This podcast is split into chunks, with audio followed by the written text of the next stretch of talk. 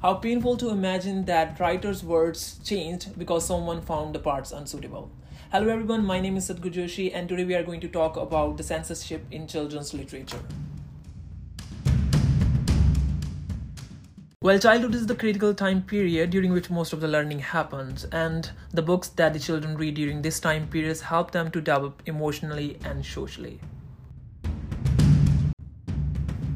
The children's writers write their books which are mostly based on the principle of children development. However, their work is forced to be changed or banned just because someone don't like their work or find their work against their ethics or morals. Well, there has been a number of the books which has been banned just because the people found them inappropriate for their children. First on the list we have Harry Potter.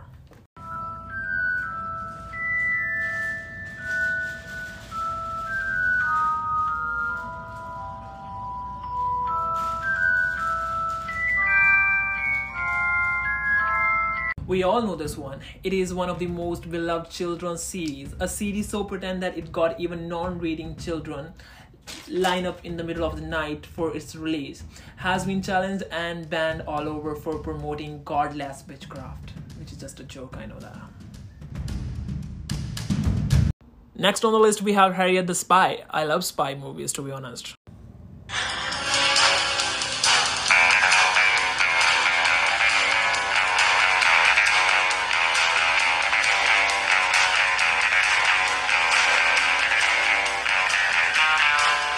This book was challenged in 1980s in Ohio for teaching children to lie, spy, backtalk, and curse. Last but not the least, we have the dictionary. Like, how would you? How even can you ban a dictionary?